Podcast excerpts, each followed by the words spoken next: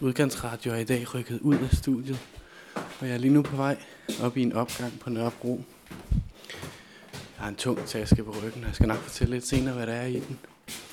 Jeg skal op og besøge en, der hedder Elvin, og jeg glæder mig. Vi skal snakke om dansk translitteratur.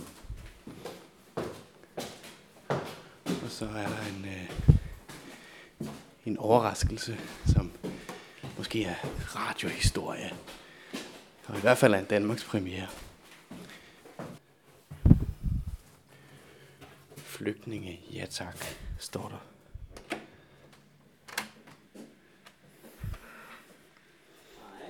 Hej.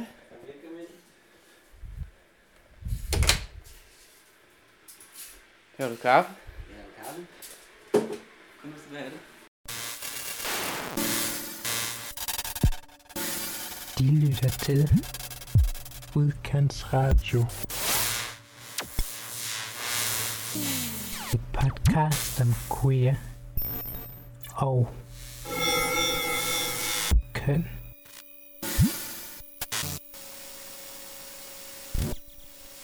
For et par måneder siden efterspurgte jeg danske romaner med centrale transkønnede karakterer på Facebook. Min efterspørgsel nåede ud til nogle tusind mennesker, og mange af dem var mennesker, der er transkønnede og eller interesseret i litteratur. Men alligevel endte jeg med kun en liste på 12 bøger. Og desværre levede de fleste af dem ikke engang op til kravene. Det skulle være romaner, de skulle være skrevet af danske forfattere, og der skulle være mindst én central transkønnet karakter. Jeg læste alle bøgerne alligevel, plus lidt flere, og det er dem, jeg har i tasken. En god lille stak, nok til at gøre tasken lidt tung, men heller ikke mere end det. Og så er der altså kun måske fire af dem, der faktisk er danske romaner med centrale transkønnede karakterer. Fire. Fire bøger. Ikke så mange. Udkantsradio er i dag på besøg hos Elvin Pedersen Nielsen. Elvin, du er selv transperson, men du er også aktivist i Transpolitisk Forum, og en af dem, der virkelig har fingeren på pulsen, når det handler om transbevægelser og transpolitik i Danmark lige nu. Derudover har du en bachelor i litteratur og kønsforskning fra Københavns Universitet, og så har du, ligesom jeg har, læst alle de bøger, der ligger her. Er det rigtigt? Hele stakken. Ja. Og jeg er jo så kommet hjem til dig nu i dit queer-kollektiv her på Nørrebro. Så, og vi skal så snakke lidt om, hvad vi synes om bøgerne. Og om, hvornår translitteratur er god litteratur, og hvornår det er dårligt. Og som jeg allerede har fortalt lytterne, så kommer der så også en lille overraskelse til sidst i udsendelsen. Du lytter til Udkantsradio, et podcast om queer og køn, og i dag skal det altså handle om translitteratur. Som altid er der sjove indslag af komiker Trine Munk undervejs, og mit navn er Mads Ananda Lodal, og jeg er din vært i dag. Du kan finde links til mere information om emnet på vores hjemmeside almindelig.com-udkantsradio, og der lægger jeg også en liste op over de bøger, vi snakker om i programmet. Og du kan også finde alle vores tidligere programmer og tilmelde dig vores nyhedsbrev, så får du besked næste gang, der kommer et nyt program. Og det var altså på almindelig.com-udkantsradio. Jeg tænkte, at jeg ville øh, starte med at nævne nogle af de bøger, vi har læst, så vi har det på plads fra starten. Og vi har selvfølgelig læst Lili Elbes selvbiografiske Fra mand til kvinde, Lili Elbes bekendelser fra 1931. Den ligger her Lili Elbe var fra Danmark og fik som den første i verden en såkaldt kønsskifteoperation i Tyskland i 1930. Og lige for øjeblikket er Hollywood faktisk i gang med at lave en filmatisering om hendes liv, vist nok også baseret på den bog, vi har læst, og den er sat til at komme i biografen senere på året. Lili Elbes bog er blevet en transklassiker, som har været med til at grundlægge hele den her genre, hvor transpersoner, specielt transkvinder, skriver selvbiografier, og Lili Elbes bog ligger også et spøjs sted mellem fiktiv roman og selvbiografier ville helt sikkert blive kaldt autofiktion, hvis den udkom i dag. Vi læste øh, den, der ligger her, Michelle Klæstrup's bog, Forklædt som mand, da far blev mor. Den udkom tidligere i år, og det er en ren selvbiografi. Vi har læst Cecilie Rosdals Pink fra 2014, det er den, der ligger her. Den følger faktisk samme rammefortælling, som vi har både hos Elbe og Klæstrup, men i en fiktiv romanform. Så læste vi Nivia Corneliusens Homo sapiens, som er fra 2014, og den ligger her. Og så kan man selvfølgelig diskutere om Corneliusen er en dansk forfatter, når hun er grønlænder, og der er en lang diskussion om kolonialisme, som vi gemmer til en anden udsendelse. Så har vi læst Alex Zickhaus Ubehaget Soundtrack fra 2013 og Thomas Holks Hamskifte fra 1985. De handler begge to om transmænd, og de er begge to selvbiografiske romaner, og vi har læst Ina Bruns ungdomsroman Min fucking familie fra 2009. Den ligger der, og den er for, for store unge, vil jeg sige. Ret store unge. Ja. Ja.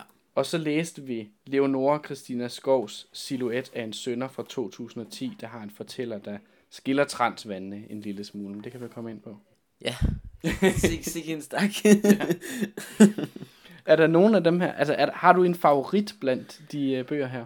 jo, jeg tror, den som jeg øh, synes var fedest at læse, er Ina Bruns Min fucking familie, faktisk. Det var den, som... Altså, jeg, som jeg sådan kom hurtigt igennem, fordi jeg synes, det var, altså, det var en fed bog, og den var skrevet godt, og det var også en transkarakter, som jeg sådan nogenlunde kunne spejle mig i. De andre var lidt lange at komme igennem. Er der nogen af dem, som du synes var, var meget dårlige, eller var meget svære at komme igennem? Ej, nu siger det som det er. Altså, jeg havde glædet mig enormt meget til at læse alle dem her, fordi jeg havde glædet mig til at komme igennem den stakker dansk translitteratur, der er. Jeg synes faktisk lidt, det var en hård omgang. Øh, og jeg, jeg, jeg synes, at ret mange af dem faktisk ikke var særlig gode. Det er jo ikke en særlig stor stak bøger. Hvordan har du den? Når vi nu sidder og kigger på stakken her i sin helhed, hvordan har du det med det? Jamen, jeg bliver sådan lidt smådeprimeret af det, faktisk. Øh, altså, en ting er, at stakken måske måler sådan noget, hvad, 20-30 cm eller sådan noget. Det er ikke særlig meget. Og noget andet er også, at, at mange af dem er nogle enormt hårde fortællinger. Altså ikke hårde øh, på sådan en urealistisk måde, så jeg synes, at de viser også, at det kan være hårdt at være transperson. Det kan det også godt. Men de er hårde, fordi at de er så øh, ekstremt tunge at komme igennem. Tunge er sådan noget, jeg bliver med at vende tilbage til, fordi det sådan var tungt at læse dem. Det er nogle tunge fortællere, som sådan hader sig selv enormt meget. Eller sådan noget. Det, er, det har været lidt hårdt at læse som transperson også. Altså tænker, når du siger tungt, altså tænker du så indholdsmæssigt, eller sprogligt, eller... Men jeg tænker faktisk begge dele er så sprogligt, fordi mange af dem ikke er skrevet særlig godt. Altså uden at skulle være sådan en litterær smagsdommer-type, øh, så er sproget ikke så godt i særlig mange af dem. Og indholdsmæssigt, fordi at det er nogle øh, det er fremstillinger af transpersoner, som jeg synes er lidt, er lidt ubehagelige at læse, egentlig. Øh, jeg kan ikke se mig selv spejlet i særlig mange af dem, og der er sådan enormt meget øh, selvhed, som jeg også synes er hårdt at blive konfronteret med. Kan du tage nogle eksempler? Hvad for nogle af... Du snakkede, men lad os måske vende tilbage til den her Min fucking familie af Ina Brun fra 2009, som altså er en ungdomsroman, mm. men, men måske for lidt store unge. Hvad var det så, der gjorde, at, øh, at den skiller sig ud? Jamen, den skiller sig ud, fordi den for det første er ret godt skrevet, synes jeg. Altså, det, det er en god bog. Og skiller den sig ud, fordi at der er... Jo, der er også enormt meget selvhed i den her, men der er også enormt meget vrede vendt mod resten af verden fra sådan hovedkarakteren, som er en transperson. En person, som gerne vil kaldes Christoffer. Og Christoffer har enormt meget had og sådan vrede og ondskab, men som er sådan ret udadvendt, og ikke kun vendt mod Christoffer selv. Og det er sådan noget, som jeg kan spejle mig enormt meget i. Altså have vrede, der er forbundet med trans ting, men som ikke skal ødelægge mig selv, men som skal ødelægge resten af verden, eller sådan, men som ikke... Mm-hmm. Det synes jeg var fedt at læse, eller sådan, det gjorde noget godt for mig. Som for eksempel øh, en af de andre bøger fra stakken her, Alex Sikau Ubehaget Soundtrack, er der også enormt meget vrede i. Øh, men som er sådan, nærmest sådan etser hovedkarakteren selv. Altså der er ikke så meget udadvendt vrede, det er meget sådan vrede, der bare ødelægger karakteren selv. Og det er hårdt at læse, altså både som transperson selv, men også for andre, tror jeg. Det er sådan lidt en tung omgang. Men tænker du, at det skal være sådan... Er det vigtigt, at, at de er sådan opbyggelige i forhold til, at man ligesom kan læse dem, og så er det sådan... Og så er det sådan en positiv rollemodel, som man altid siger i homobevægelsen. nej, nej, det er ikke sådan, fordi jeg sidder og leder efter sådan en øh, sådan en trofæ-trans, som kan være sådan en god dannelsesroman om, hvordan man er trans på en god måde overhovedet. Altså tværtimod øh, vil jeg enormt gerne læse en, en historie om en altså realistisk transperson, som jo ikke er en perfekt transperson, som er sådan, ja, uperfekt på alle mulige måder. Jeg tror også meget, at det handler om, at jeg personligt bare ikke rigtig kan spejle mig i det. Det er der sikkert nogle andre, der kan. Det er jo min sådan egen personlige dom over det, ikke? Men nej, det er ikke fordi, jeg leder efter sådan en The Kids All Right perfekte øh, fortælling om en trans kernefamilie eller et eller andet overhovedet. Jeg vil bare gerne se mig selv spejlet i virkeligheden. Jeg har tænkt på, at når man snakker om translitteratur, så er det måske i virkeligheden, Altså er der ligesom to overordnede kriterier, man kan dømme ud fra, hvor det ene handler om, er det god litteratur, og det andet handler om, om det er konstruktivt, eller noget, man kan spejle sig i på en positiv måde, set fra sådan et transpolitisk synspunkt. Hvad tænker du om det? Altså, der ligesom er de to spor, man kan bedømme en bog ud fra. Mm.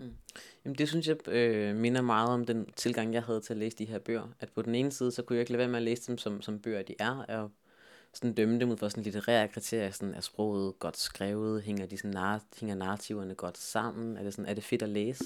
Øh, men på den anden side skal, at, altså, skal jeg jo heller ikke på nogen måde lyve omkring, at jeg også læser dem for at få våben til den kamp, jeg er i gang med. Og det er jo sådan en transkamp, en transrevolutionær kamp. Og der vil jeg enormt gerne have bøger, der på en eller anden måde kan udfordre nogle af de systemer, som vi har i dag. Så det synes jeg giver meget god mening. Det er også sådan, jeg læste dem. Altså, okay, hvad for nogle trans-skildringer har vi? Hvordan kan man bruge dem? Øh, er de gode for revolutionen, som man bare skal kalde det det? Og så selvfølgelig er de gode bøger, ikke? For det er jo, det er jo litteratur. Hvis man nu læser en bog, ikke, så kan man jo godt være sådan der dømme den meget hårdt. Men har du sådan lidt lavere øh, standarder for sådan translitteratur? Eller kan, kan man sige, hvis man nu kigger på de her to spor, kan det ene så opveje det andet? Ja, det kan det. Altså, jeg altså, hungrer efter transskildringer, både på film og litteratur og musik, sådan når der kommer et eller andet, så sluger jeg det fuldstændig råt. Altså, jeg, jeg ser alt, hvad der er, eller jeg tager det bare ind. Øhm, så altså, jeg har jo også læst alle de her bøger færdigt, selvom jeg ikke synes, de var gode, alene fordi jeg havde lyst til at læse noget, der handlede om trans, for det er så svært at opdrive, ikke? Så ja, det kan klart opveje.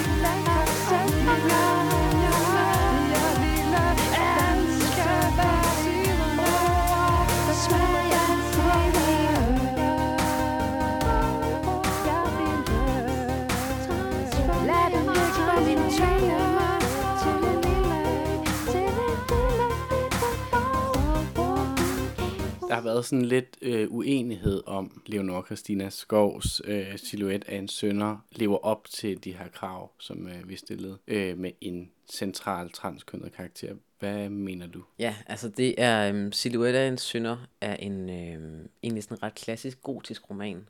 Og sådan en gotisk roman er også en genre for sig selv, hvor der som regel er et enormt uhyggeligt hus. Og så er der sådan en familie, der bor i det her hus, og så kommer der sådan lang en æske ind i en æske, bliver åbnet af skæbnefortællinger om den her familie, som bor i det her hus. Og det her det er sådan en form for moderne gotisk roman, øh, hvor den bliver fortalt af en, en person, som skriver den her historie ned. En person, som, hvor man også sådan selv, som selv bliver vævet ind i den her historie. Og det er den her person, som skulle være transkarakteren. Og nu, altså da jeg åbnede bogen, så gjorde jeg det fordi, at, at øh, jeg havde fået den på en liste over bøger med transkarakterer. Mm-hmm.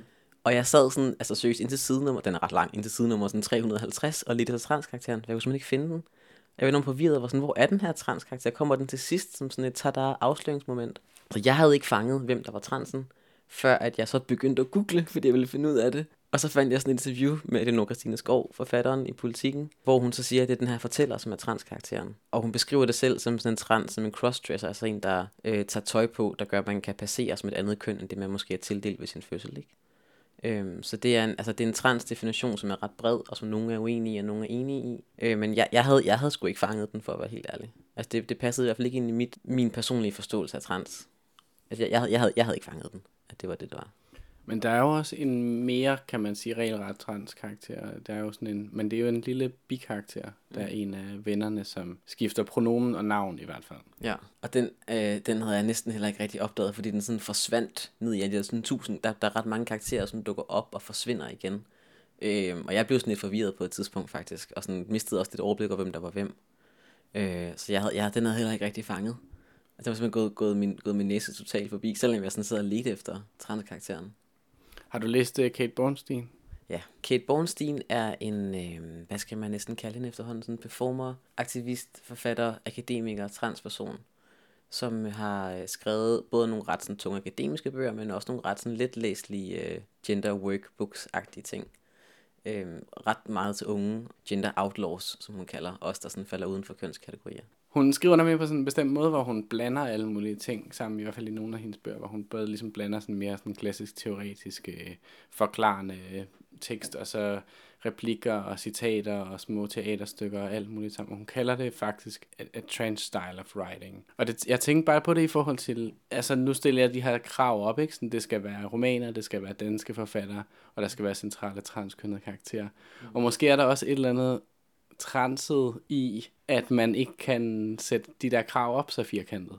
Det er der helt sikkert, men det er også for en transforståelse, man går ud fra. Fordi hvis man også ser trans som noget, der bare sådan transcenderer forståelser af køn, for eksempel, eller sådan bryder med forståelser og forventninger til køn, så kan der jo pludselig være utrolig mange transkarakterer, og også transede måder at skrive på i litteraturen. Igen den der fortæller i Silhouette af en sønder. Jeg, jeg fandt sådan en anden anmeldelse af det fra Kristelig Dagblad, tror jeg, hvor at anmelderen er sådan lidt forvirret, fordi han var sådan, først troede fortælleren var en mand, og så bladrede jeg tilbage for at finde ud af, hvad det var.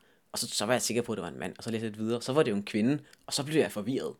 Og den der forvirring over, hvem en fortæller overhovedet kan være for et køn det er, alene på grund af en person, der sådan tager en anden slags påklædning på, er jo også noget, der transcenderer og sådan overskrider køn. Og i den forstand kan man godt sige, at der er tale om sådan en, en transende øh, litteratur, eller måde at skrive litteratur. Øh, men det er jo en, det er en anden definition, end at lede efter sådan en, du ved, transkønnet karakter. Altså sådan der, altså, ja, det er forskellige definitioner, ikke? Det, i den oversættelse, eller den udgave, jeg har af Lille Elve her fra 88, der står, der bliver en transseksuel defineret som en, der er uvenner med sit biologiske køn. En god formulering. Den kan jeg godt lide. Men man kan vel også godt spørge om, om for eksempel, altså man kan vel også tale, du, du snakker om transende litteratur, mm. man kan vel også godt tale om, om måske, at noget af det her transcenderer genre, altså jeg tænker på Lili Elves bog for eksempel, hvor den er jo ret vild, fordi den har en fortæller, som er, altså der er en jeg-fortæller, første person ental jeg fortæller, og så er der to tredje person ental fortæller. Den ene er Andreas Bar, den anden er Lille Elbe. Og, og de er alle tre den samme person, som er identisk med forfatteren. Så det er et ret vildt fortælleforhold i virkeligheden. Og, og der bliver det også sådan, øh, hvad er det her for en bog? Er det en selvbiografi, eller er det en roman? Eller hvad? Og der er sådan nogle magiske momenter, i, da hun får sin første operation i Berlin, så, så øh, vågner hun op efter den her operation, bliver overhovedet ikke beskrevet, og man ved, ikke, hvad det, man ved som læser ikke, hvad det er for en operation, men da hun så vågner op, så har hun fået en anden håndskrift og en anden stemme. ja. men jeg tror måske også, det er noget, som også i virkeligheden skuffede mig ret meget, fordi altså, jeg synes, trans er enormt smukt. Og jeg er også bare sådan rent litterært, så synes jeg, at der er virkelig meget potentiale at skrive en troværdig transkarakter frem, fordi man kan jo, altså man kan jo give den gas med alle mulige fortælleforhold, alle mulige måder at vise indre konflikter, vise identitetsskift, eller sådan, der er jo, altså, det er jo stof, til, det er jo det stof, rigtig gode romaner har gjort af, ikke? Og så synes jeg bare, at no, nogle af den måde, som mange af de her romaner har grebet det an på, er sådan lidt let, eller sådan lidt kedeligt, når jeg tænker på, hvor spændende trans er. Det er måske i virkeligheden det. Der Hvad for en af dem? Kan du, kan du nævne en af dem, som du synes har været lidt kedelig? Ja, nu vender jeg tilbage til den der Alexikav og bliver sur på den igen, den der øhm, øh, ubehaget soundtrack. Og dens fortæller er sådan en, øh, der er du og et jeg, som sådan øh, snakker lidt mod hinanden og enormt meget konflikt med hinanden. De kan ikke lide hinanden, det her du og jeg. Og det er sådan lidt forvirrende at finde ud af, hvad det egentlig er for nogle sider af, af fortælleren, som det er. Men det er en eller anden form for, en af dem er den person, der har transitioneret og nu passerer som en mand, og den anden er sådan en form for barndoms præ-transitionsting og de her to karakterer skændes ret, eller i hvert fald konflikt med hinanden. Og det synes jeg, altså ideen er et ret fint greb, for det er sådan en måde at, og vise en indre konflikt, som jeg, jeg skal genkende og har hørt mange af mine venner beskrive også. Men det bliver lidt forvirrende fremstillet, den her bog, ikke? Og så er det også lidt usympatisk det hele, så det bliver sådan lidt underligt at læse. Men Men jeg blev lidt overrasket over det, fordi i den her, der virker det så ligesom i, i, i Sickhouse øh, Ubehaget soundtrack, der virker det lidt som om, at det biologiske, eller hvad skal man det, det, det tildelte køn, altså af pigen der, mm. er indeni, og så det, det hvad, hvordan skal man sige det, sådan det, øh, manden, som han er blevet til, ja. øh, og føler sig som, er, er ydersiden, ikke? Ja. Og det skriver Lili Elbe nemlig også om, at hun skriver nemlig som om, at hun er et hus, hvor hun, hun er som et hus, hvor jeg kun ejer facaden. Men det er sjovt, fordi jeg tænker sådan, øh, man plejer at sige det der med, at man er fanget i den forkerte krop, så ville det da være omvendt, at man, at så skulle det da være den, som man identificerer sig som, der er inde i den, som man, eller hvad? Forstår du, hvad jeg mener? Ja, så godt, hvad du mener, så godt, du mener. Jo, altså hele den der sådan fanget i den forkerte krop, er også sådan lidt et, sådan en, en fortælling, som går igen i dem alle sammen, eller som er lidt til stede over det hele. Som også er sådan en transhistorie, som er enormt nem at forstå. Det er igen sådan, hvor jeg synes, at det bliver sådan lidt for let, når jeg tænker på, hvor svært, at man også godt kunne skrive det frem. Eller sådan den der, der er en konflikt inde i mig, så der ydre mig, at de to ting er i konflikt med hinanden. Sådan, jo, det er det der, men det er da også meget mere kompliceret end det. Eller sådan, der er mange andre ting, man skulle gribe fat i. Også fordi det er sådan en, det er en sætning, som jeg nogle gange er sådan lidt irriteret på, fordi altså selvfølgelig den forkerte krop, eller sådan, man kunne også skrive, at det hele tiden har været min krop, og så har omverdens måde at se den på måske ikke været den rigtige. Jeg, jeg havde lidt, jeg havde også, jeg havde også lidt svært ved at læse Alex Sikhavs bog. Jeg, da jeg var nået frem til side 50, havde jeg stadig ikke rigtig kunne gennemskue fortælleforholdet. Og jeg synes, det kan måske godt være meget sådan godt at have sådan et, et lidt cracket fortælleforhold, men det kan også blive sådan lidt irriterende, hvis, det bare, hvis man bare sidder og ikke kan forstå det. Mm, Men måske er jeg bare dårlig til det. jeg synes også, det var lidt svært. Jeg synes også, at der kan være sådan en, en hårfin grænse mellem at, mellem at blive udfordret af en bog, og så bare blive hægtet af. Okay, men så lad os lige snakke om den her. Fordi der udkom en bog sidste år, som hedder, øh, som hedder Pink, og den er skrevet af en cis-kvinde, der hedder Cecilia Rosdal. Går jeg ud fra, at hun er. Og en cis-kvinde, det er jo altså en, som er blevet tildelt kvindeligt køn ved fødslen, og er godt tilfreds med det. Øh, og hun har så skrevet den her roman, som handler om Martin, som er tandlæge, som bliver til Vivian, som er transkvinde. Og hun har ligesom...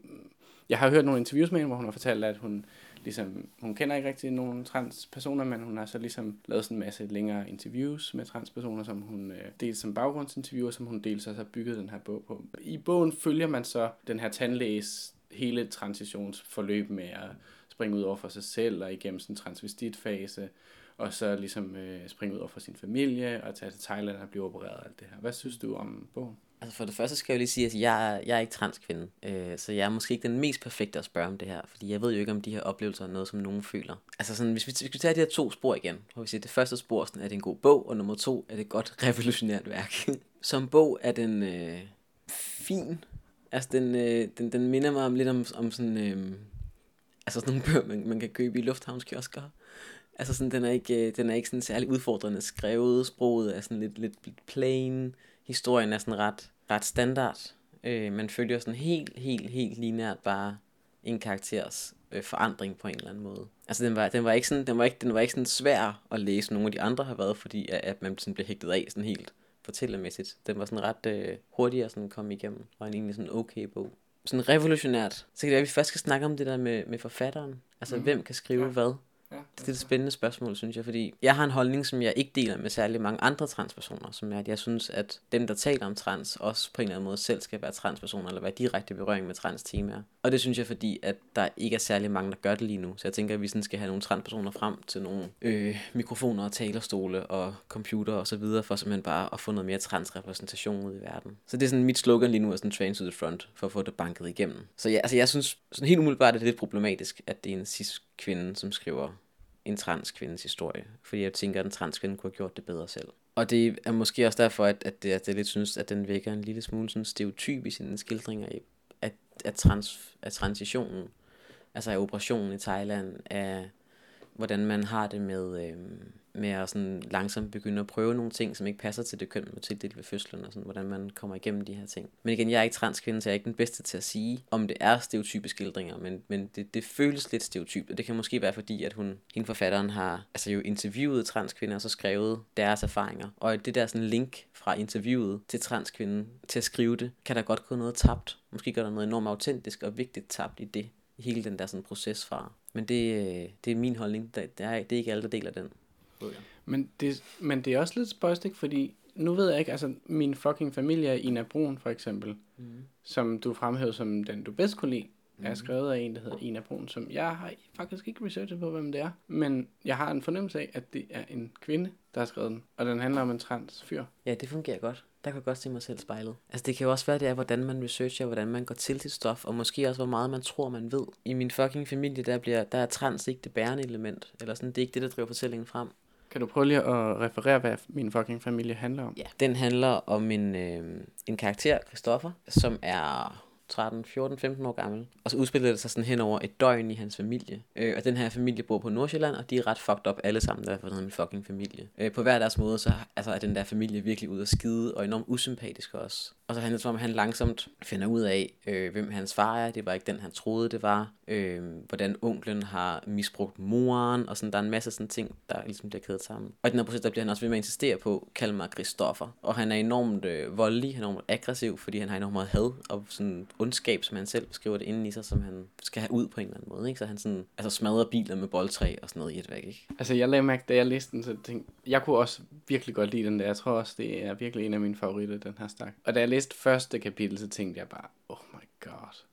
Den starter jo, åbningsscenen er jo, kan du huske, hvad åbningsscenen er? Altså, det starter jo med, at han bliver slæbt ud i en ambulance efter et mislykket selvmordsforsøg. Oh, ja. Og så, og så forklarer han, og så kommer der en lang forklaring på, hvorfor han er trans. Og det er han som straf for hele hans families ondskab, som er, som er startet med en eller anden øh, vorfar, som, som, var, jamen, som var slavehandler, ikke? Nå, slavehandler, som var den, der piskede slaverne på, Ja. På skibet. Ja. Og så er det bare fortsat på den måde, hele vejen op til nutiden. Og så er han trans som straf for det. Ja. Og da, da læste det første åbning der, så tænkte jeg bare, åh, oh, fuck, altså. Ja, ja, ja, også for det er jo sådan en, det kender man måske mere fra de film, der er lavet om transpersoner. Transpersoner bare altid dør og bliver voldtaget og tortureret og misbrugt på film, hvis ikke de er skizofrene, ikke? Eller, sådan, eller, eller massemorder eller sådan noget.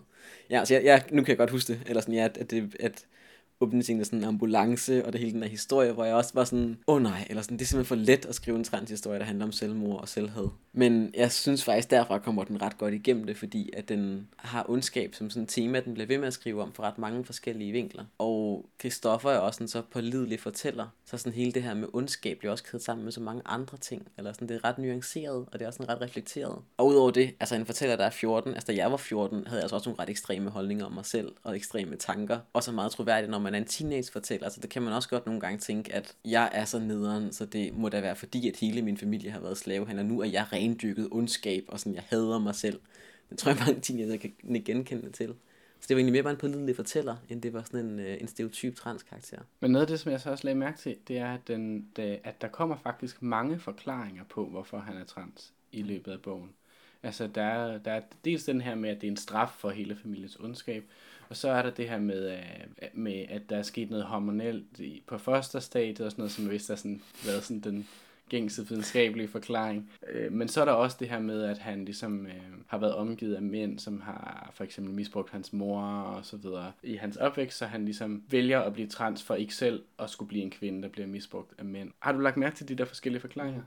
Ja, og jeg synes, det gode ved det var, at når der er fem forskellige forklaringer, så er der ikke én rigtig forklaring. Og det synes jeg var meget rart at læse, fordi øh, når jeg snakkede med andre transpersoner om, hvordan de ligesom fandt ud af, at de identificerede sig som trans, så har det jo også været enormt mange års forvirring og alle mulige forklaringer i et væk og sådan noget. Og der er jo ikke nogen af dem, der er rigtigt, eller nogen af dem, der er forkerte. Eller sådan, det er bare en masse forskellige forklaringer. Og det er også bare enormt realistisk, eller sådan i hvert fald det, som jeg kan genkende som realistisk. Du ved, vi, vi bruger litteraturen til at, at, at skabe vores identitet og forstå os selv og forstå hinanden og forstå verden. Er det vigtigt, at, at en translitteratur giver svar på, hvorfor der findes transkønnet? Nej, på ingen måde, for jeg tror ikke, det svar findes. Jeg synes også, det som litteratur kan, er at give muligheden for at leve i en verden, man ikke er i lige nu. At man kan få lov til at være for eksempel en transperson, der hedder Christoffer, i 300 siders litteratur, ikke?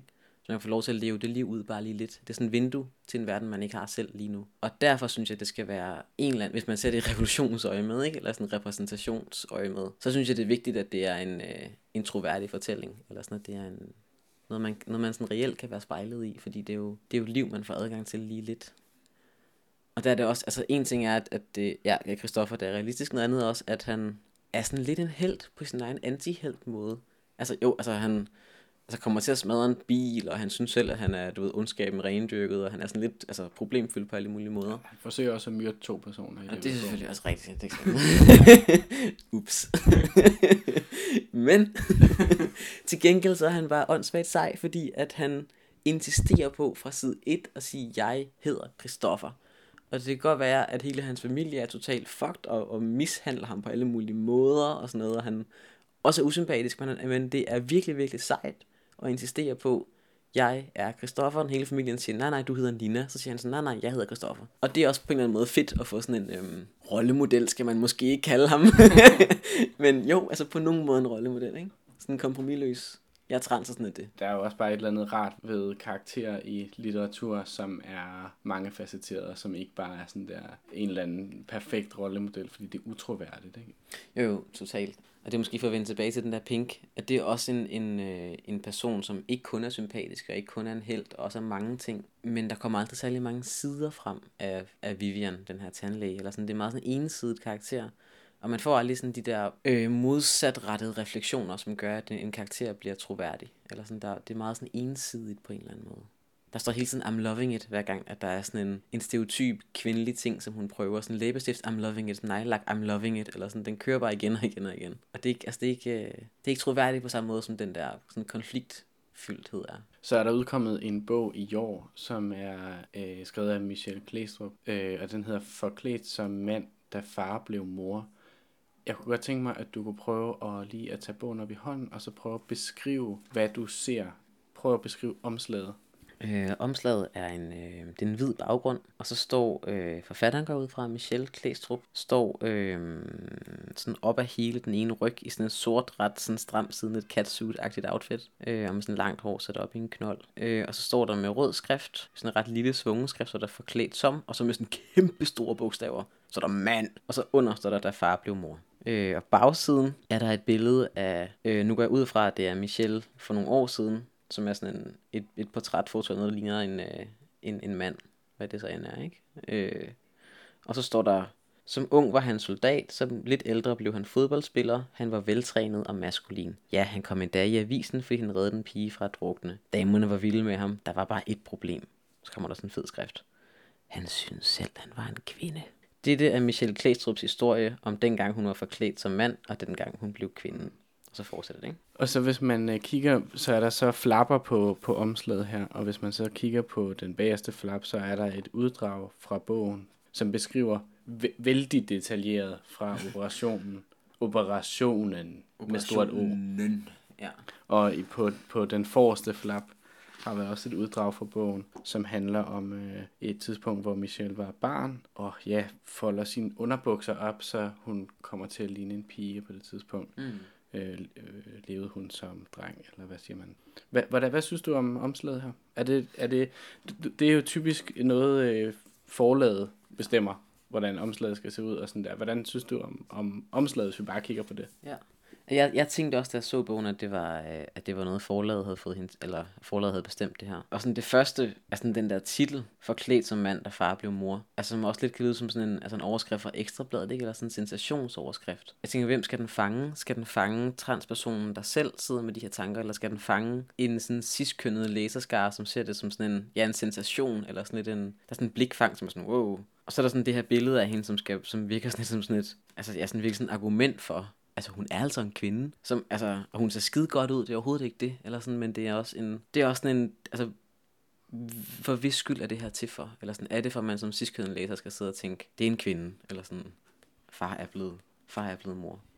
Jeg synes, det er sådan lidt fuck hvor vildt-agtigt over coveret, ikke? Eller Jo, jo, det er det med en sensation, eller man skal få sådan en tanke, der hedder sådan, wow, og så skal man stå og sådan kigge på den der bog, og være sådan, oh, kan det virkelig findes? Eller sådan, og det er med den person, der tænker det, tror jeg ikke er en transperson, det tror jeg er en cis-person. Og så er der sådan de her to temaer, som bliver rejst på flapperne, hvor den ene er sådan, øhm, den der sådan voldsomme fascination af operationen, øh, som jeg selv synes er skide irriterende, fordi at det er det, som mange altid fokuserer på, er sådan de operationer, man har fået, og de operationer, man ikke har fået. Eller sådan, folk tror, det er okay at spørge sådan, er du blevet opereret for neden, som sådan spørgsmål nummer to, når man lærer dem at kende. Og det er jo sådan lidt uforskammet egentlig, eller sådan den der, det der ekstreme fokus på transpersoners operationer, synes jeg er lidt irriterende. Fordi det jo handler jo om mange andre ting, end bare det, ikke? Og det andet, som er sådan den der fokus, fokuset på, øhm, hvad man har mellem benene, helt konkret. Her var der sådan, du ved, den ene er sådan operationen om noget mellem benene, så er der sådan, hvad er der egentlig mellem benene? Som er sådan en... Ja, det er det samme, som jeg sagde, måske til at starte med. Jeg synes, det er sådan lidt kedeligt. Man kunne have skrevet noget, der var så meget mere spændende end det her. Eller sådan, det er, en, det er bare en fortælling, man, der er set før. Den er, sådan, den er lige til. Altså, jeg tænker sådan lidt, at det er spændende, hvis man synes, det er et freakshow. Men hvis man ikke synes, det er et freakshow, så er det bare lidt kedeligt, altså som du også siger. Altså, jeg ved ikke, jeg synes nemlig også, det var kedeligt. Jeg synes måske, Pink har lidt af det samme, og den, den har også lidt af den der sådan enorme fascination med den her forandring. Mm. Øh, og med, den, med de her operationer og med hele det der. Mm. Og det bliver bare sådan lidt kedeligt, hvis man ikke synes, det er mega vildt. Ja, hvis ikke man synes, det er sådan, der er sådan, wow, hvor freaky. En af de andre bøger, som også snakker ret meget om operationer, som er skrevet af en transperson selv, øh, Thomas Holk Hamskifte, øh, har også et ret stort fokus på operationer og sådan på alt det der sådan svære omkring det. Men jeg synes faktisk, det er et lidt bedre fokus på det, fordi det ikke kun handler om de der sådan, du ved, slibrige detaljer om, hvordan ser det så ud, og hvornår kan man have sex med sin skede og sådan noget, ikke? Men også handler om alle de følelser, der kan være omkring det. Også alle de svære følelser, der kan være ved at skulle gennemgå de operationer, og sådan bliver man nu tilfreds og sådan noget, ikke? Den er ret gammel, den er fra 1985, er det faktisk. Ja, den, det er sjovt, for den ligger sådan der svæver lidt på en eller anden måde, fordi Lille Elbe er fra 1931, og så er Hamskifte fra 85, og alle andre er skrevet efter 2009, så den svæver sådan lidt midt imellem det hele. Ja. Men det kan være, at du lige skal faktisk lige læse indholdsfortegnelsen op fra Thomas Holks Hamskifte, for den er ret sjov. Den er ret sjov. Ja, starter med en prolog. Så er der begyndelse, erkendelse, afklaring, udspil, metamorfose, reaktion og tilpasning. Så har vi været igennem hele transitionen. Så har du styr på det. Det er særlig godt, den ender med tilpasning. Nu kommer den. I anledning af 100 år for kvinders stemmeret har Udkantsradio produceret et 45 minutter langt podcast om, hvad det er, der sker for kvinder. Hvad sker der? Lyt til podcastet. Hvad sker der for kvinder? Hvad sker der for kvinder? Hvad sker der for kvinder? Hvad sker der? Hvad sker der? Hvad sker der for kvinder? Hvad sker der? Hvad sker der? Hvad sker der? Kvinder. Hvad sker der? Hvad sker der? Hvad sker der? Hvad sker der? Hvad sker der? Hvad sker der for kvinder? Hvad? Sker der? Hvad sker der for dem? Hvad sker der? Hvad sker der? Hvad sker der? Hvad sker der for kvinder? Hvad sker der for kvinder? Hvad sker der for kvinder? Hvad sker der for kvinder? Podcastet ligger til fri afbenyttelse på Udkantsradios hjælpemiddelcentral og er især brugbart som link på sociale medier, hvis du mener, at diskussionen om ligestilling, feminisme, kvinder og køn er ved at løbe af sporet.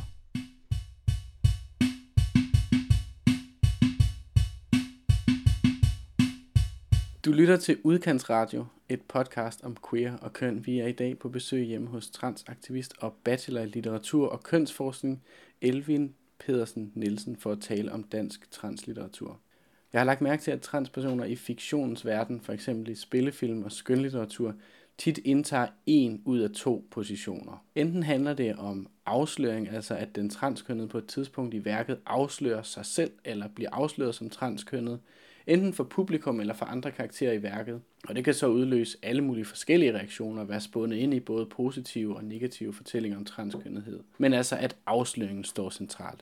Her er Dirty Dancing selvfølgelig et godt eksempel. Det er den ene historie. Og den anden historie er så historien om forandringen, kønsskiftet, transitionen, transformationen, metamorfosen, hvor det, at et menneske forandrer eller forvandler sig, også kropsligt, øh, står centralt i forhold til den transkønnede karakter. Og historien om forandringen går især igen i litteraturen, synes jeg. Men den er jo også et centralt element i for eksempel tv-serien Transparent eller filmen Lawrence Anyways. Med den her historie kan der på samme måde være både negative eller positive repræsentationer i den sammenhæng. Det er ikke så meget det, der er vigtigt. Så der er altså ligesom de her to elementer, har jeg lagt mærke til. Enten afsløringen eller forandringen som næsten obligatorisk tema eller motiv, når transkønnede karakterer har en plads i et fiktivt værk. Har du også lagt mærke til det mønster, eller er du, er du enig i den iagtagelse, Elvin?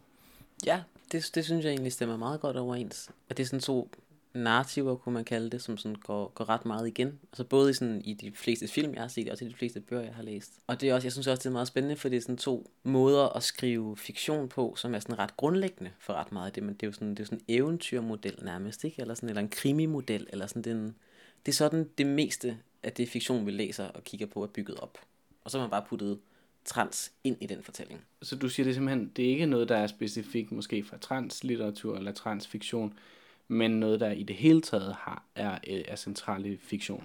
Altså for eksempel den der øh, udvikling, eller sådan den der sådan, øh, hele den der sådan transformation, er sådan noget, som man ser i ret mange fortællinger, som er sådan en øh, jagten på sig selv, eller sådan jagten på noget, man gerne vil være, eller ja, jagten mod sig selv er jo sådan noget, som altså, går igen i rigtig, rigtig meget, sådan en meget klassisk dannelsesroman, sådan, hvordan bliver man et helt menneske, man starter sådan lidt forvirret, og så går man igennem en masse hårde ting, og så bliver man sådan lidt bedre menneske til sidst, eller sådan, det, det kan man jo se rigtig mange steder. Og afsløringen af et eller andet markant karaktertræk kan jo også være, kan jo tit være et, et, øh, et vigtigt plotpoint eller dramatisk øh, øjeblik i en, en hver handling i virkeligheden. Ja, det er, jo, det er jo sådan et teknisk greb, som driver en handling fremad, eller sådan, det er jo sådan et meget klassisk greb, ikke? Så det er ikke et problem, at, øh, at der er de her to, at, eller hvordan, det er, ikke, det er ikke noget dårligt. Næsten fortælleteknisk for, for, for litteratur giver det jo meget god mening, at der skal være de her ting til stede, for at man overhovedet kan læse en bog. Ikke? Så kommer næste lag af handling, som handler om, hvordan man så gør det. Øh, fordi en, altså en beskrivelse af en person, der ændrer sig, kan man jo gøre på rigtig mange forskellige måder. Og den fortælling, der hedder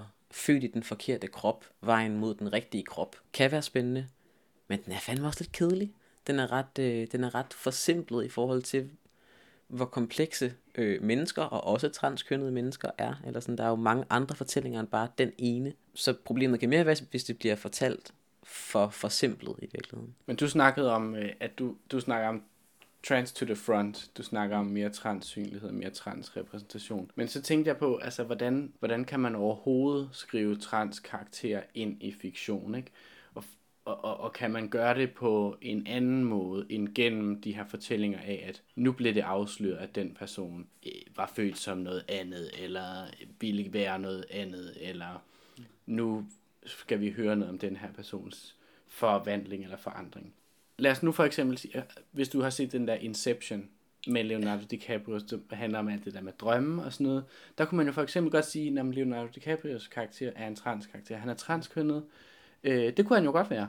Men fordi filmen handler om noget andet, altså alt det der med drømme og alt det, så er det ikke relevant for plottet, at han også er trans. Vi ser ham jo heller ikke nøgen, så vi kan jo heller ikke vide, hvad han har eller skulle have forestille at have under tøjet. Og hvis vi som publikum så skulle forstå klart og entydigt, at han var trans, så blev han jo nødt til på et eller andet tidspunkt i historien at afsløre sig, eller blive afsløret som trans, eller også så skulle vi på et tidspunkt høre noget om forandring eller transition. Altså, kan du forestille dig, at man kan lave en eller anden form for, for transsynlighed i fiktion, som ikke har at gøre med, med enten den her afsløring eller, eller forandring? Altså, nu snakker vi om, at det ikke er nødvendigvis problematisk, men det kan måske godt blive lidt kedeligt, hvis det er de samme to historier, man hører hele tiden. Mm. Jeg tror, vi kan det om måske 25 år. Øh, det der sådan også er med, med sådan hele sådan transkampen lige nu, er, at den er forholdsvis ung. Eller sådan, der er ikke der er ikke særlig mange transkønnede karakterer i film og litteratur, som vi jo kan se på den pinlige stak af 30 cm litteratur, vi har her. Ikke? Eller sådan, der er ikke særlig meget at komme efter. Så måske er øh, verden også et sted lige nu, hvor man ikke kan genkende særlig mange former for transpersoner. Det er nyt, og man ved ikke så meget om det endnu. Øhm, så jeg tror, når der kommer flere fortællinger, som man kan genkende trans ved noget, man ved, hvad er, så kan det være, at man kan lave mere komplicerede fortællinger, og det kan være, at flere måske også vil tænke det, som du tænker om Inception, at Leonardo DiCaprio måske godt kunne være en transperson, men der skal man altså op på et rimelig sådan kompliceret niveau af transviden, for man måske kan se det. Eller sådan den historie, som de fleste kender om transpersoner, er jo en meget simpel ting, man kunne beskrive som forklædt som mand, der far blev mor. Ikke? Eller sådan, det er det, man kan forstå som trans lige nu. Mm-hmm. Øh, måske er verden simpelthen ikke klar til mere komplicerede fortællinger. Man kan ikke forstå det. Du har snakket lidt om, at du er lidt sur på Cecilia Rosdals bog, fordi den er skrevet, den er skrevet af en cis-kvinde og handler om en transkvindes erfaring, og du er, lidt, du er ikke helt tilfreds med, hvordan det lykkedes. Hvis man nu er forfatter, og nu engang er, er så uheldig at være cis-kønnet, og ikke, det kan man jo heller ikke gøre for, altså, men og gerne ligesom vil sige, oh, kæft, det, det er sgu rigtigt nok, det er vigtigt, der er noget trans-litteratur der. Er der, er der et eller andet? Hvad kan man har du nogle idéer? Øhm, jeg synes ikke, at man skal afholde sig fra at skrive om trans, hvis man er cis. Men jeg synes, at man skal være meget bevidst om, at man begiver sig ind på et felt, hvor man ikke ved noget. Så man skal altså researche helt ufattelig meget. Og man skal snakke med nogle personer, som stoler nok på en til at være ærlige og fortælle om, hvad det er for nogle tanker, man har. Og man skal øh, gøre det med et hoved, der er forholdsvis åbent, og man skal prøve at putte alle sine egne fordomme og forventninger væk. Ellers ender man med at skrive egne fordomme og forventninger om trans, i stedet for at skrive om trans. Øhm, så man skal først indse, hvor lidt man ved, og så skal man begynde at finde den viden steder i stedet for. Men hvad, hvad er forskellen på, altså Cecilia Rostal er jo heller ikke tandlæge, for eksempel. Nej, men der er også forskel på øh, noget, man arbejder med, og så noget, som er så tæt på ens identitet, som køn er. Altså at være trans er jo meget mere end bare en operation, man får lavet en gang. At være trans er jo for mange en, ikke en kamp kun, også en, en glæde og også en sådan styrke. Men det er tanker og sådan kropslige erfaringer og, og sådan kropslige følelser, som man har haft hele sit liv, og som sådan er, er komplekse og komplicerede. Og jeg forstår heller ikke alle de tanker og følelser, jeg har selv. Men jeg gør det, eller sådan, jeg forstår måske bedre, end en cis forfatter kommer til at gøre det. Ikke? Og sådan kompleksit- kompleksiteten går hurtigt tabt, hvis man bare prøver at forestille sig, hvordan det er at være født i den forkerte krop. Men apropos Trans to the Front, mm. så øh, er det jo, så skulle der jo være en overraskelse i dag. Ja. Og øh, jeg tror, det, det er blevet tid til den, fordi tiden er også ved at være løbet ud. Du synger faktisk også i et band, som, som vist nok er Danmarks første og eneste openly trans boyband. New Male Privilege. Jeg lovede at give et nummer live, eksklusivt i udkantsradio.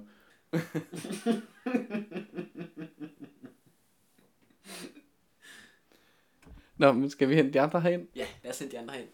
Gør det. Vil du kalde på dem? Ja, jeg kan godt lide kalde dem. New male privilege. Ja, Ja, nu skal I ind. Kom. okay. Hej. Hej. Hej. Nå, men øh, I er New Male Privilege. Ja, det er rigtigt. Ja, det er også. Hvem er hvem? Jeg er CJ. Jeg er EJ. Jeg er MJ. Og jeg har fået at vide, at øh, det her er første gang, I snakker med pressen nogensinde. Ja, det er rigtigt forstået. Ja. ja. Og øh, I skal spille øh, koncert i Riga ja. i Letland. Ja, Riga ligger i Letland. Ja. har I nøje? Ja. Er I bange?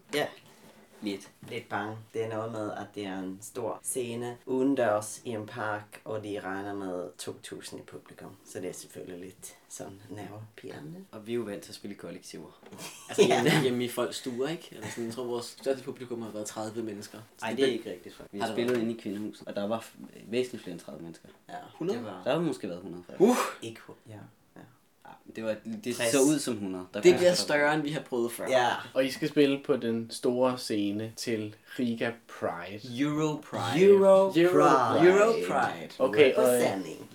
og I har, I har, øh, I har øh, sagt ja til at komme i udkantsradio og spille en sang Mhm. helt eksklusivt. Så hvad, hvad er for en sang, skal vi høre? Øhm, øh, en sang, der hedder Pronoun, som handler om pronomer, simpelthen. Og, Logisk nok. vil I sige noget til jeres fans, så inden vi går i gang? Øh, Love you. we miss you. Og til alle de fans, som, som er fans, men som måske ikke ved det endnu, så er vi på Facebook Og YouTube. og YouTube. Mm. Hvis man søger på New Male Privilege, så kommer vi op. New Male Privilege. Privilege. Vi har også t-shirts. Lige om lidt. Nå, også. hvad, det, det, hvad, hvorfor hedder I det egentlig? Kan vi nå det? Ja, ja, ja. Det startede faktisk lidt som sådan selvterapi efter en krise, vi havde haft. Øhm. Åh oh, nej, kan jeg ikke nogen anden tand? Så, nu har jeg åbnet op. Værsgo. Ja, det er vel et års tid siden efterhånden. Ja. Øhm, øh, hvor, at vi, øh, hvor vi snakkede om noget med, hvad der sker, når man begynder at tage testosteron. Og det, der sker, er jo, at man i andres øjne begynder at ligne noget, man kunne kalde en mand. Og så begynder man at passere som han. Øh, og så kan der komme visse privilegier med. Male privilege. Så, ja. Altså, så... og så sker der det, at vi var... Nu ser jeg det simpelthen, som det er. Ja, Vi var til en workshop, hvor nogen problematiserede det her privilege, man lige pludselig får. Og sagde, at magt korrumperer, og uanset hvem man er, så kommer man ikke til at kunne styre det her, øh, nye, de her nye privilegier, og man kommer til at udnytte det. Øh, og det blev vi en lille smule provokeret af. Øh, for, Altså, skal det forstås sådan, at mænd, mænd er svin? eller i hvert fald, at mænd ikke kan være feminister. Fordi det ikke sådan forstår det. Og vi er jo et feministisk, glutenfrit, vegansk, bæredygtigt boyband. Så vi kan sagtens finde ud af at være male privilege og feministisk, ikke? Okay. Så vi tog ligesom det her male privilege til os, og tænkte sådan, okay, Nu så fuck vi dig. new male privilege. Ja, så, Og hvad er det? Og det- det er så og new male privilege, det er, at vi arbejder jo hårdt på for eksempel at indføre bottomless i stedet for topless, som er male privilege. det er en af vores første kamper. Når vi lige har klaret transkampen og de der ting, så, så er det bottomless. så går jeg over Og det, til... altså rent praktisk betyder det, at i den musikvideo, som ligger på YouTube, øh, tager vi fodbad sammen. Øh, ikke uden trøje, men uden bukser. Bottomless, ikke topless. We practice what we preach. Og den... og den musikvideo er færdig. Ja, ja. Og den kan vi lægge op på, på siden sammen med Ja, udsendelsen. Ja da. Det kan man. det er der ikke nogen problemer i. Det er der ikke nogen problemer i. Så det er ikke en new male privilege i betydningen, det er nye privilegie for jer. Det er simpelthen en ny slags mandligt privilegie, Ja. måske. Ja. Og selvterapi. Og så- Lad os høre sangen. Sangen Pronoun med boybandet New Male Privilege. Og pronoun correction. Åh, oh, undskyld, det var mig, der sagde forkert. Pronoun correction. Og pronoun. A pronoun Der var correction. den. Der var den. A pronoun correction. Nej, nej. Den hed, sang hedder A pronoun. Og Det var mig, a der sagde pronoun. forkert. Har man sagt A, må man også sige B. Nej. A pronoun. Correction. Okay. Take it away. Vi kører.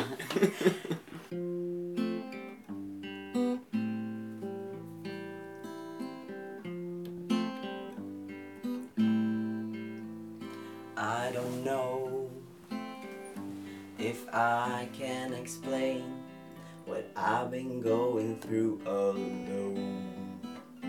I found out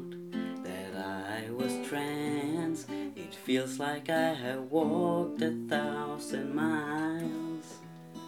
I told you that I have a new name and that you should now call me he. But you say You are still my girl. you have to understand that's not okay. A pronoun is all you have to give. Please try to respect the way I live. I wish you would learn to call me he, even though it's not your cup of tea. Well, let's talk, Well, let's talk. cause you seem a bit confused. I'll explain it in an easy. Pronouns are she or they. You never know which one a person prefers. Always ask Always ask to be on the safe side. and respect. Remember, use and rehearse. I repeat. In order to learn, you have to rehearse, rehearse, rehearse. A pronoun is all you have to give. Please try to respect the way I live. I wish you would learn to call me he, even though it's not your cup of tea. Hey there, hey there. You say that it's so hard for you to learn. I'm so tired of excuses, you fucking piece of shit. This is not about you. A pronoun is all you have to give. Please try to respect the way I live. I wish you would learn to call me he, even though it's not your cup. It's not your cup. A pronoun is all you have to give. Please try to respect the way I live. Respect the way, the I wish way you I would learn to call me he, even though it's not your cup A pronoun is all you have to give. Please try to respect the way I Respect live. the way, I the wish way you I would learn to call me he, even though it's not your cup. A pronoun is all you have to give. Please try to respect Og mens boybandet New Male Privilege spiller lidt videre her i baggrunden, så vil jeg takke af for i dag. Du har lyttet til Udkantsradio, podcast om queer og køn, og i dag har vi snakket om translitteratur. Og du kan finde en liste over de bøger, vi har talt om, og links til videre læsning på vores hjemmeside, almindelig.com-udkantsradio. Her kan du også finde en musikvideo med drengene fra New Male Privilege, og høre alle vores tidligere programmer og tilmelde dig vores nyhedsbrev, så du får en e-mail, når vi laver et nyt program. Og Elvin har lovet at anbefale en række international øh, translitteratur. Og det er altså på almindelig.com-udkantsradio. Vi har i dag været på besøg hos Elvin Pedersen Nielsen. Der var sjove indslag fra Trine Munk, musik af New Male Privilege. Mit navn er Mads Ananda Lodal. Og husk, at du er den, der bedst ved, hvem du selv er, og hvad du har brug for. Og hvis der er nogen, der siger noget andet, så er det løgn. Please try to respect the way I live. I wish you would learn to call me he, even though it's not your cup of tea.